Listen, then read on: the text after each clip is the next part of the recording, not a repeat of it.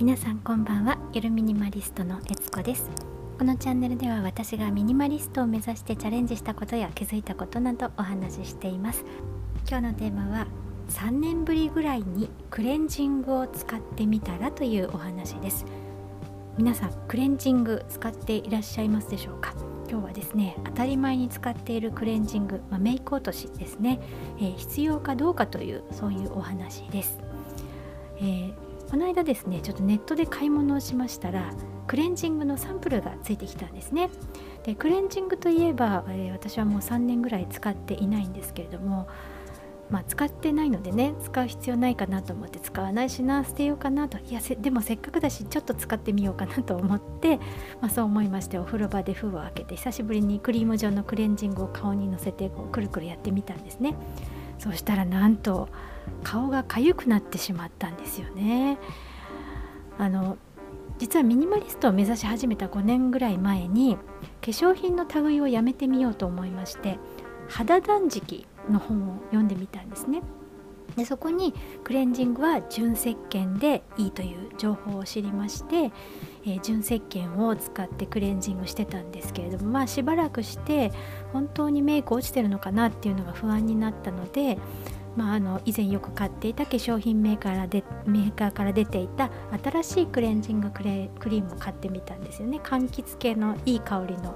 クレンジングを使ってみたんですけれどもあのいい匂いのする化粧品、まあ、クレンジングとかボディーソープとか化粧水とかいろいろありますけれどもそういうのをやめていたせいかそのねあの買ってみた柑橘系のいい香りのクレンジングがですねあのすごい香りがきつく感じてしまって、えー、さらにここで初めてあ私柑橘系の香り自分は好みじゃないなっていうことに初めて気がついたんですね。で結局その柑橘系の香りのするクレンジングは数回使ってメルカリに売ってしまったんですけれどもまああの5年前にその純石鹸でクレンジング始めて1回クレンジングねえっと、普通のメーカーのものを使ってみてまたそれからやめてみてっていうことなので最後にそのクレンジング使ってから、まあ、大体今3年ぐらい経ってるんですけど3年ぐらいね純石鹸でずっとこう顔を洗うっていうのをやってたんです。まああのマスク生活とか在宅ワークもあって化粧をあまりしなくなったので毎日石鹸を使って顔を洗うっていうこともなくなってであの洗った後にですね化粧水とか乳液も全くつけずに過ごしてきたんですねこの3年ぐらい。なのでまああの多分そういう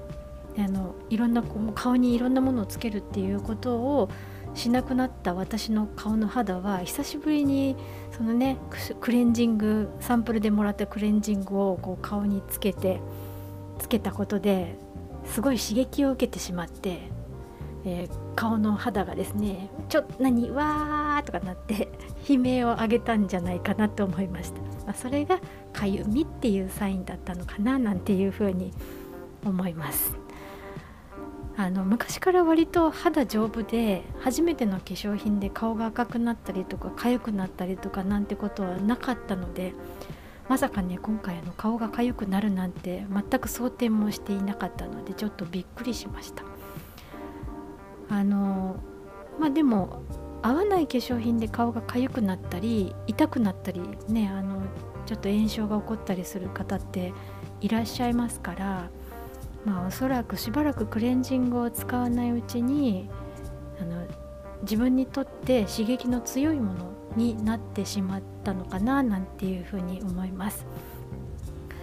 まあ、今回の件でね顔が痒くなるなんてちょっとびっくりしたんですけどクレンジングは今後も使わなくて良いものに確定したので